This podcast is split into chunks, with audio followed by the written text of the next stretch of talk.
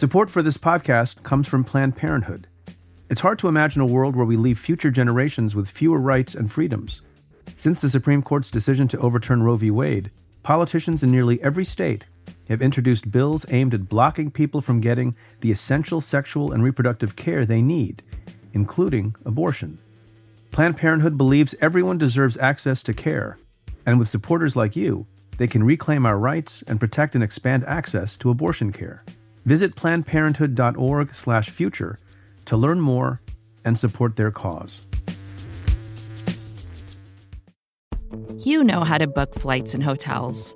All you're missing is a tool to help you plan that unbelievable travel experience. That's why you need Viator. Book guided tours, excursions, and more in one place. There are over 300,000 travel experiences to choose from, so you can find something for everyone. And Viator offers free cancellation and 24 7 customer support for worry free travel. Download the Viator app now and use code Viator10 for 10% off your first booking in the app. Find travel experiences for you. Do more with Viator.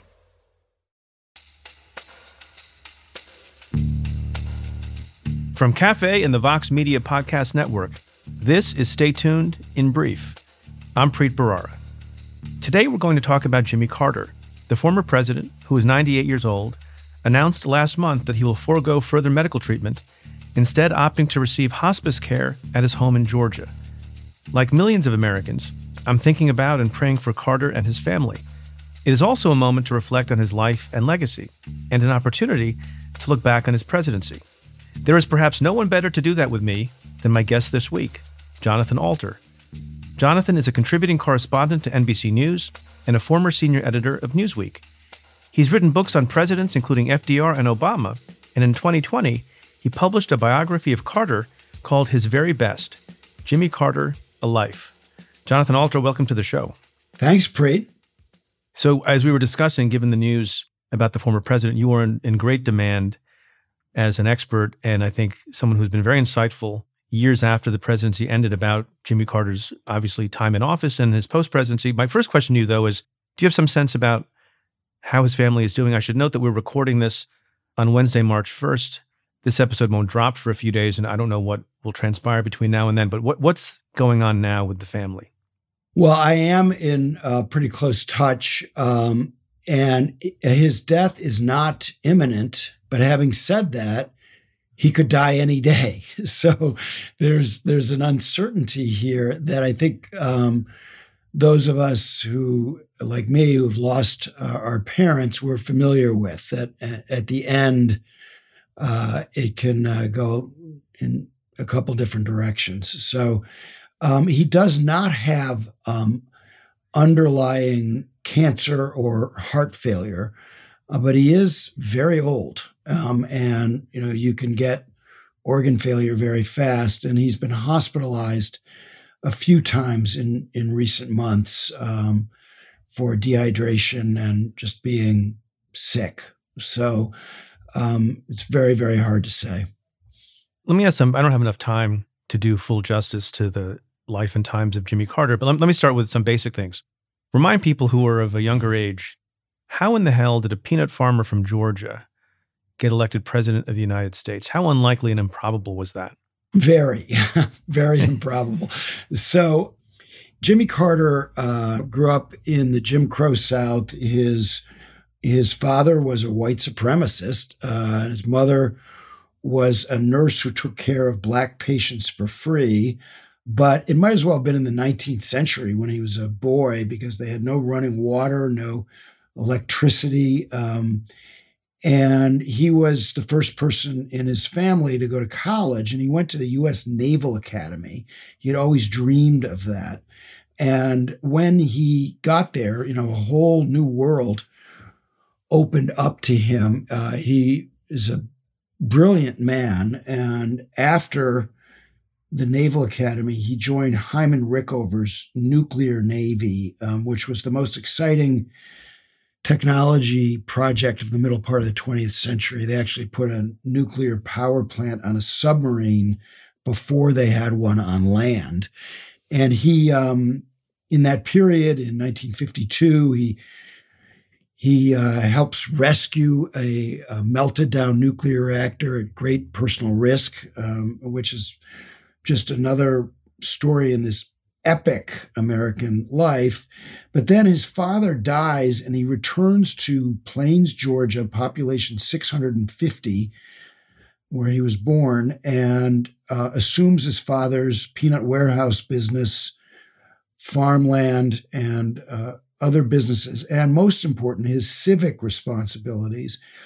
So he becomes chairman of the Sumter County School Board right after Brown versus Board of Education and does nothing to implement the Brown versus Board of Education decision, in large part because under Georgia state law, to give you some idea of how horrible things were, uh, if you integrated schools at all, those schools immediately closed. And so really, you know, as he's starting to make it in Georgia politics, and he runs for the Georgia State Senate and wins in 1962, although they try to stuff the ballot box and prevent him from winning, he has to duck the civil rights movement. And uh, eventually, he's elected governor of Georgia in 1970 and kind of betrays all of the segregationists whose votes he had sought to get to become governor and integrates Georgia state government and goes on the map uh, nationally as uh, because he says in his inaugural address, which is on the front page of the New York Times, the time for racial discrimination is over. Now, nowadays you go, well, of course it's over. But that does 19, not sound like a controversial statement. in 1971 in Georgia, it was very controversial. His white supporters walked out of his inauguration.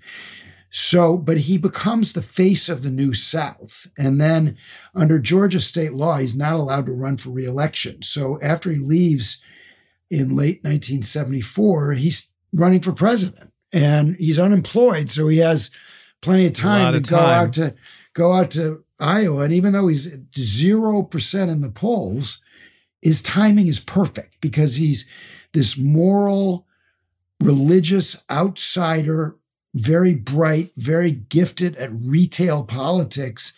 And it's right after Nixon's resignation, just two years after Nixon's resignation.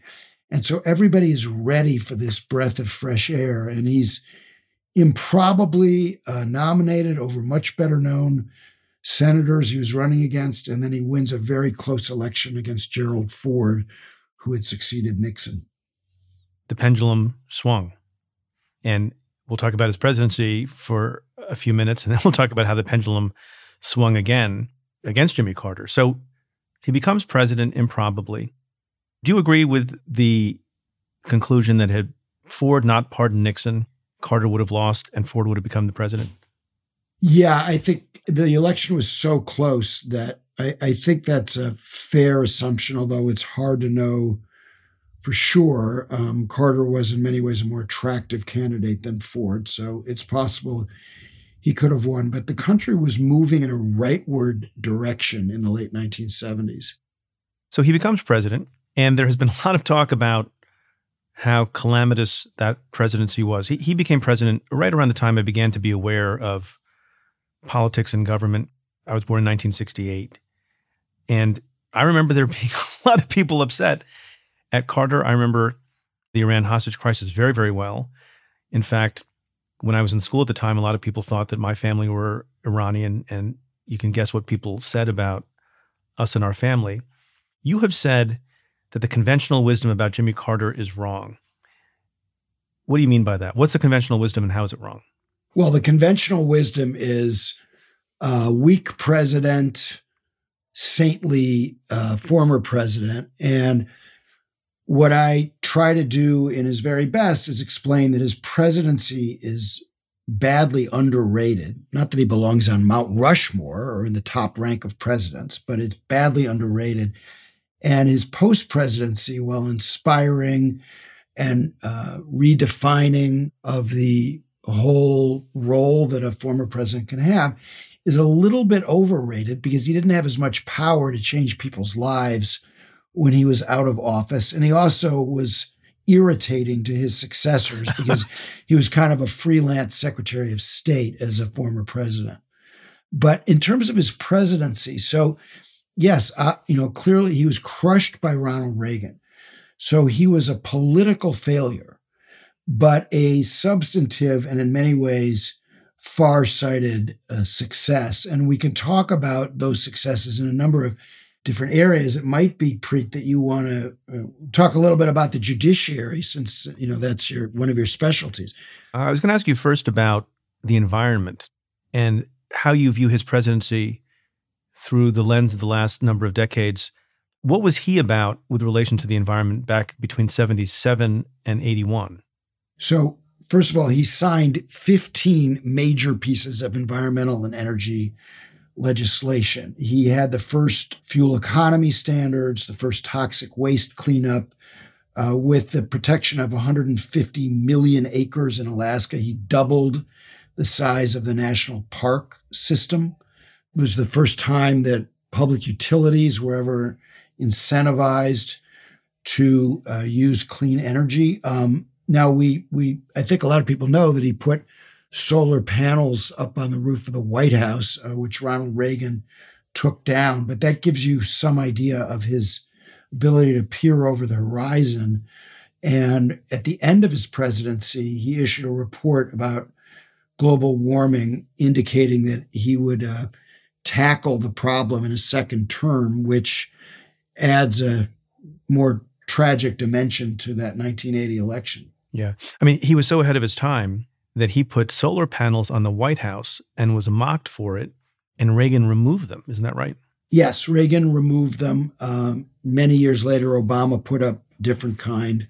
He was mocked for it in part because, and this gives you some idea of what happened to his presidency. After the Iranian Revolution, OPEC had another uh, burst of steam um, there had been the Arab oil embargo in 1973, but OPEC started acting up again. They had us over a barrel, and fuel prices went through the roof in 1979, and we had these gas shortages.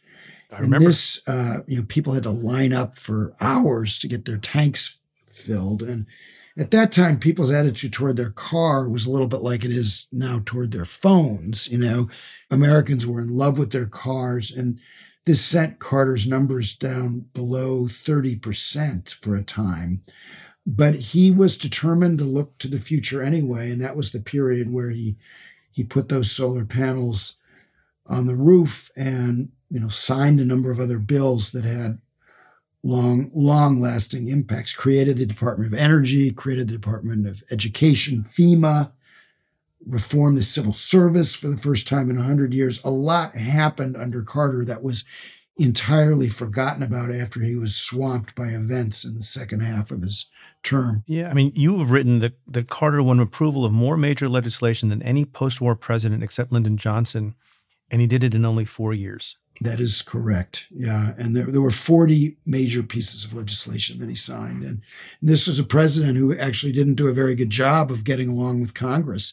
And he failed on some big things too. He, he couldn't manage his relationship with Ted Kennedy uh, well enough um, to uh, get any healthcare legislation passed. Uh, and his fraught relationship with Ted Kennedy, which eventually led to Kennedy running against him in in the primaries in 1980 was very harmful. Although somebody that you likely know, uh, Steve Breyer, uh, came out of it because uh, Carter did uh, important deregulation, uh, particularly of the airline and trucking industry, and Breyer was working for Kennedy and um, worked on that with the Carter White House and so when after he left, uh, he lost the presidency when he was a lame duck, Carter agreed to appoint Steve Breyer to the bench. And amazingly, the Republicans, even though they were, were about to take power, this is an example of how different things were. They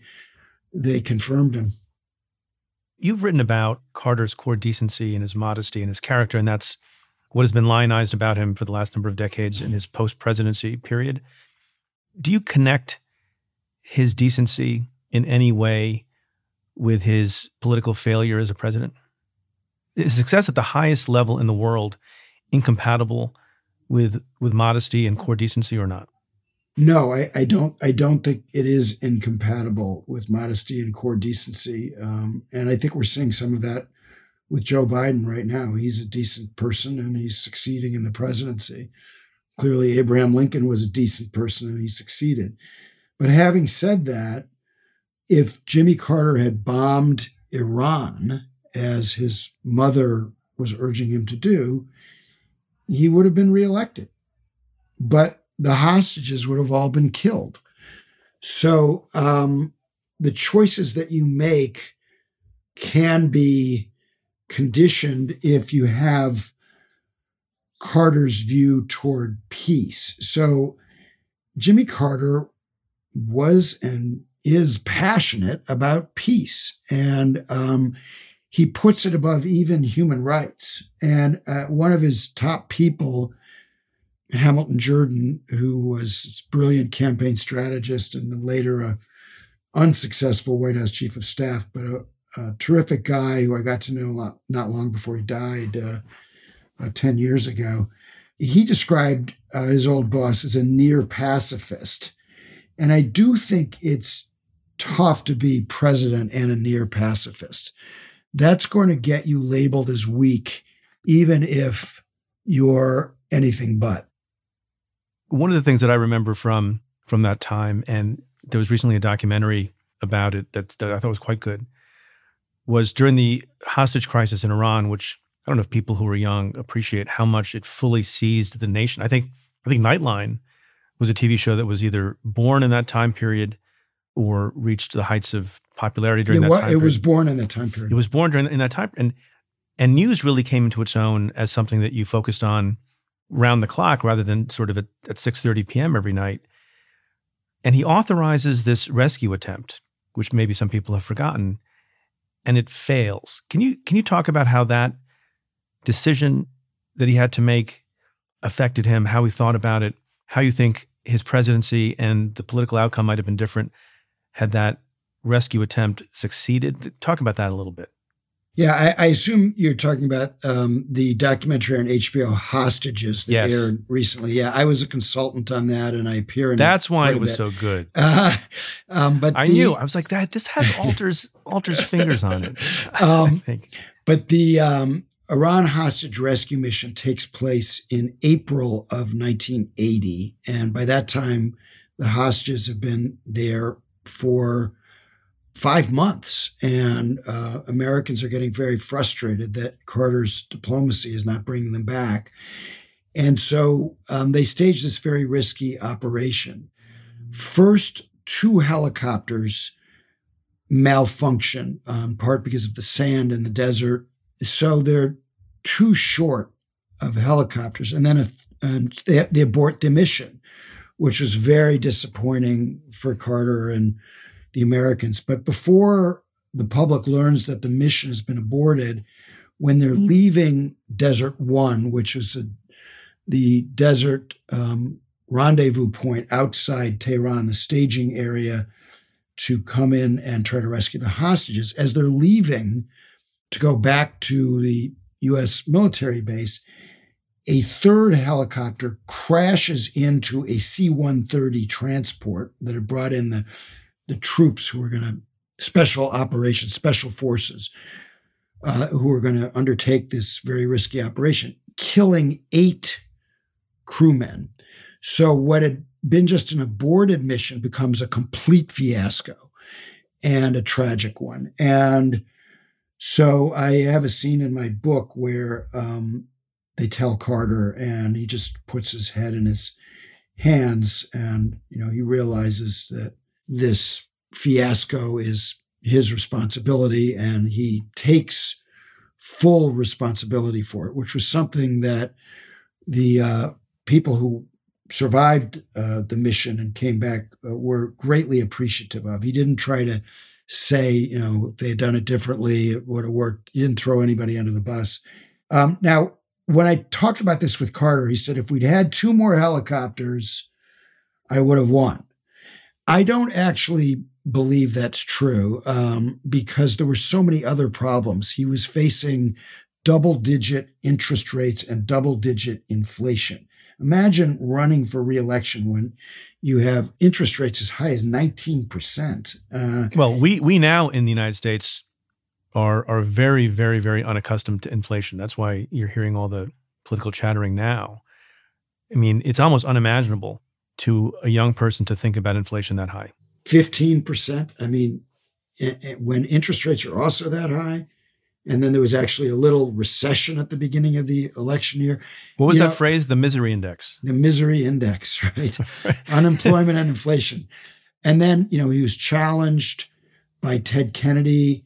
Um, so he didn't have a united Democratic Party behind yeah. him. I'm going to get to Ted Kennedy in a second. But could you also unpack another myth in politics? He very famously is described to have given a speech which is given the label the malaise speech in which he never uses the word malaise.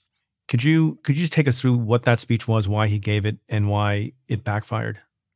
You know, I mentioned the long gas line. So, so right in that period, he's scheduled to give uh, another speech on energy. I think it would have been his fourth address to the nation on energy, and those speeches weren't re- really working. And he realized partly on the advice of his pollster, Pat Caddell, who had done some research on this, that there was what he in his speech described as a crisis of confidence in the United States, almost a spiritual crisis, and that he was not responding properly to it. So he assembled a wide array of Americans, some um, famous, some uh, ministers, a, a whole bunch of different people, members of Congress, and they all went up to Camp David and they told him what he was doing wrong and how to get the country back on track. And then he gave what came to be known as the Malaise speech. And it is an extraordinary speech that I, I would really recommend people watch some of. I devote a whole chapter to it in my book. Um, because it starts out with him admitting his shortcomings. He reads from some of what people told him, and this is just unimaginable now. So at one point he says, A governor told me, Mr. President, you're not leading, you're just managing the government. Imagine a president saying that about himself, right, to a national television audience. And he it's a goes little different now. Right. He goes through all of this and he diagnoses the okay, malaise, that's what the critics called it, um, that had enveloped the United States in the wake of Watergate and Vietnam, the first war Americans had ever lost.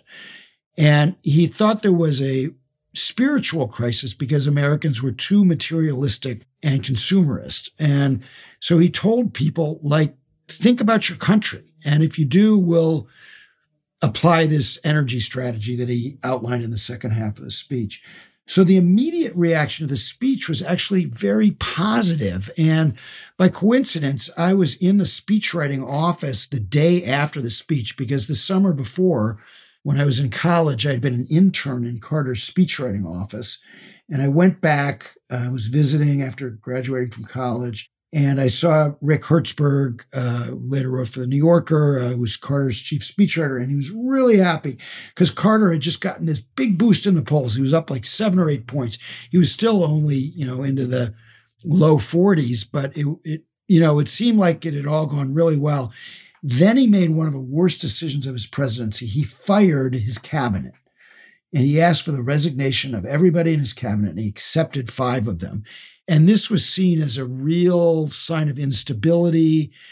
Other nations reacted really badly. They thought that maybe the government had fallen. You know, Americans reacted badly, and he was back in political trouble, which he didn't come out of until the hostages were seized later in the year. And the first reaction to the hostages was a rally around the flag the Russians invaded Afghanistan, rally around the flag. So that's how he beat Ted Kennedy in the primaries. But then at a certain point, people got really tired of the hostage crisis and the economy stayed bad and he went on to lose to Reagan. Yeah, I mean, it seems like almost an impossible situation with the economy terrible, the energy crisis terrible, a foreign power humiliating us for 400 plus days. Do you think that if Kennedy hadn't run against Carter and weakened him, that Carter had a shot against Reagan, or it wouldn't have mattered given everything else? So he definitely had a shot. The polls were very close until the last few days. The final Gallup poll actually had Carter winning. Uh, but so polls were terrible back then too. They, there were some really bad polls, but I, I, think the best way to answer that question um, comes from the interview that I did with Paul Volcker, um, who, you know, was the one who jacked up interest rates. I mean, he got Ronald Reagan elected and reelected because his harsh medicine at the Federal Reserve eventually worked. Right. Eventually. Inflation, eventually, inflation ended, and you had growth in the early 80s that Reagan benefited from. So, a couple years after Carter left the presidency, he and Volcker saw each other at a fishing lodge, and Volcker said, "Look, I'm I'm sorry if I cost you the presidency." And as Volcker recounted it to me, um, Carter smiled, one of his genuine smiles, and he did also have a fake smile, but this was a genuine smile. And he said to him, Paul, there were many factors. and I think that's the best way to, to look at it is that all of these things combined to uh, lead to, to his defeat and and the conclusion that he was a political failure as president. And that conclusion is accurate, but I try to say that he was a political failure, but a substantive and far-sighted success. And I think that's what his his epitaph as president should reflect.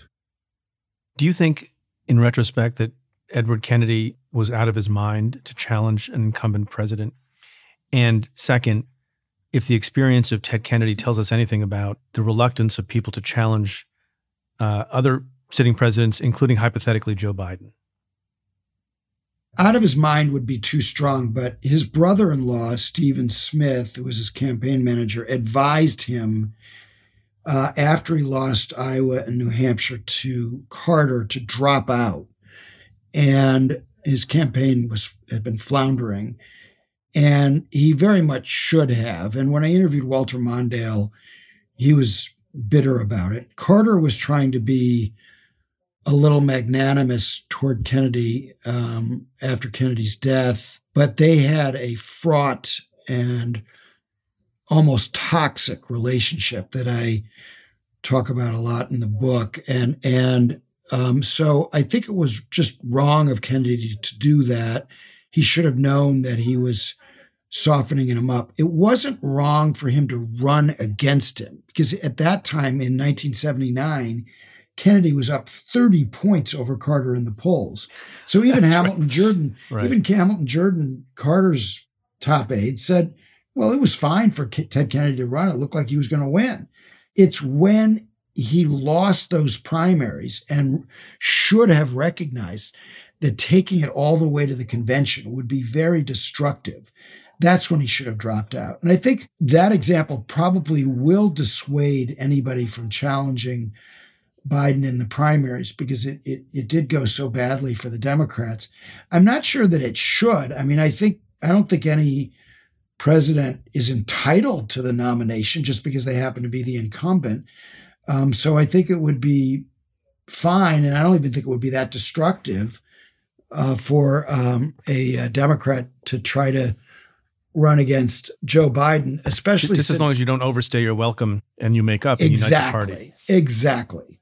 Although in that race, the thing that I remember most, and I was young and I've seen it since on YouTube, Kennedy gave a hell of a speech at the convention, did he not? Yes, he did. I was at the on the floor of that convention, and even the Carter people uh, recognized that he gave uh, one of the best speeches of his life. And uh, Carter's acceptance speech the next day was uh, not nearly as good. And then Kennedy takes his own sweet time to come over from the Waldorf Hotel to the convention center to Madison Square Garden to for the famous, you know, clasp of his hands for the news magazine cover, right? The victory shot, the money shot.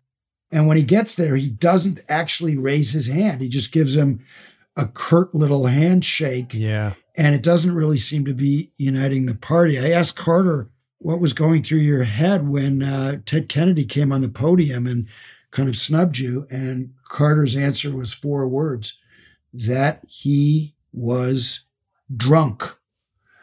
So oh, no. a lot of times oh boy. You know, a lot of times there's other things going on that you have to read history to learn about. Yeah, uh, like Johnnie Walker. Um, we are we are at risk of of not keeping this in the in brief category, but I, I want to ask you just a couple more things. I didn't look this up before the interview with you, but there is uh, I don't know if it's on an annual basis or or more or less frequently, but there's this ranking that historians do of presidents, and it's interesting to see over time which presidents climb up the list in retrospect and which presidents fall down the list. First of all, are you familiar with those lists? Do you put any stock in them? Are they silly? Where was Carter and where is he now and where should he be? They are kind of silly, but um, it's a fun game to play and there's no harm in playing it. Um, so Carter never fell below Nixon, in part because he always had a lot of uh, respect on a personal basis. Even when he was crushed by Reagan, people admired him personally. They just thought he had been overwhelmed by the job. Um, so he was down in the you know bottom quintile. Uh, the bottom and, quintile. Yeah, but then well, you know James Buchanan and Franklin Pierce and Herbert Hoover and Richard Nixon, and um, now he's he's moved up uh, considerably, and he's obviously not in the top quintile, but I I think he's uh, pretty comfortably in the second quintile at this point, and maybe moving up some more. And I, I hope that my book contributes to that because you know historians should look at presidents differently than journalists do. So as a journalist, it's my job to look at how a president does politically. As a historian, it's my job to look at how a president changes the country and the world. And on that score, um, there are all kinds of things that we haven't talked about. Um, you know, whether it's curbing redlining, you know, or um, you know, preventing a, a, major war in Central America with the Panama Canal treaties, or what Carter thinks is his most long-lasting accomplishment, which is normalizing relations with China, which is the foundation of the global economy and would not have been possible without normalization. So there's a lot to unpack um, in his presidency. It's been badly misunderstood and uh, and underestimated. And um, you know, while he's already way higher than Donald Trump, I, I think he should pass Reagan for all kinds of reasons we can discuss. And I think that it's conceivable that before long he will we all are very obviously thinking about Jimmy Carter and his family. When he passes, it will be sad, certainly, but what a full life he led. What, what do you think the tribute to Carter will be like in Washington and around the country, and what should it be like? Well, you know, um, in Washington, Reagan's death, George H.W. Bush's death was a bigger deal. For the world, Jimmy Carter's death will be a, a much bigger deal. He's a global icon there are families in Africa that named their children after him. Um, you know, he took guinea worm disease from 3.5 million cases to under 25 cases. This was a disease that had ravaged uh, several African countries. River blindness made huge progress on that. Uh, prevented wars in Haiti and North Korea after he left office. And of course, everybody knows, you know, built all these houses with Habitat for Humanity. So I think there will be an enormous outpouring, and that he's gone from um, being derided to being beloved. And um, I'm reminded of what George Orwell wrote after Mahatma Gandhi was assassinated. And Orwell had been uh, a critic of Gandhi um, for being too righteous. And as we know, a lot of people criticized Carter for that, and he was in bad odor in American politics, even inside the Democratic Party, for decades. Um, but what Orwell said of Gandhi was how clean a smell he has managed to leave behind for all the rest of us. You know, that's um, that's Carter. The decency and the core goodness and the willingness to devote much of his life not only to his personal ambition, which he freely admits, but to making lives better for other people. And that's a legacy, not just for other former presidents to emulate, but for all of us. I didn't know that George Orwell quote about Gandhi. There's another quote about Gandhi that I remember, and I'll mangle it because I don't have it in front of me and I haven't seen it in a while. But I think it was Einstein who said about Gandhi Centuries hence, we will scarce believe that a man like this in flesh and blood walked the earth. And maybe a little bit of that is true about Jimmy Carter also. Uh, I think that's fair. Jonathan Alter, thank you so much for coming on the show and spending your time with us. Really appreciate it. Thanks, Preet. For more analysis of legal and political issues making the headlines, become a member of the Cafe Insider. Members get access to exclusive content, including the weekly podcast I co-host with former U.S. Attorney Joyce Vance. Head to cafe.com slash insider to sign up for a trial. That's cafe.com slash insider. If you like what we do, rate and review the show on Apple Podcasts or wherever you listen. Every positive review helps new listeners find the show.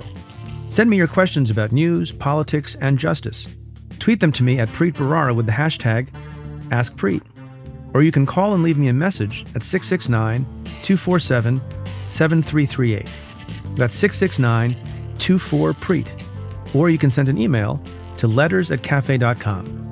Stay Tuned is presented by Cafe and the Vox Media Podcast Network. The executive producer is Tamara Sepper.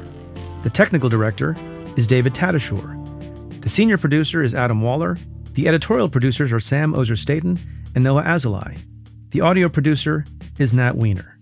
And the cafe team is Matthew Billy, David Kurlander, Jake Kaplan, Namita Shah, and Claudia Hernandez. Our music is by Andrew Dost. I'm your host, Preet Bharara. Stay tuned.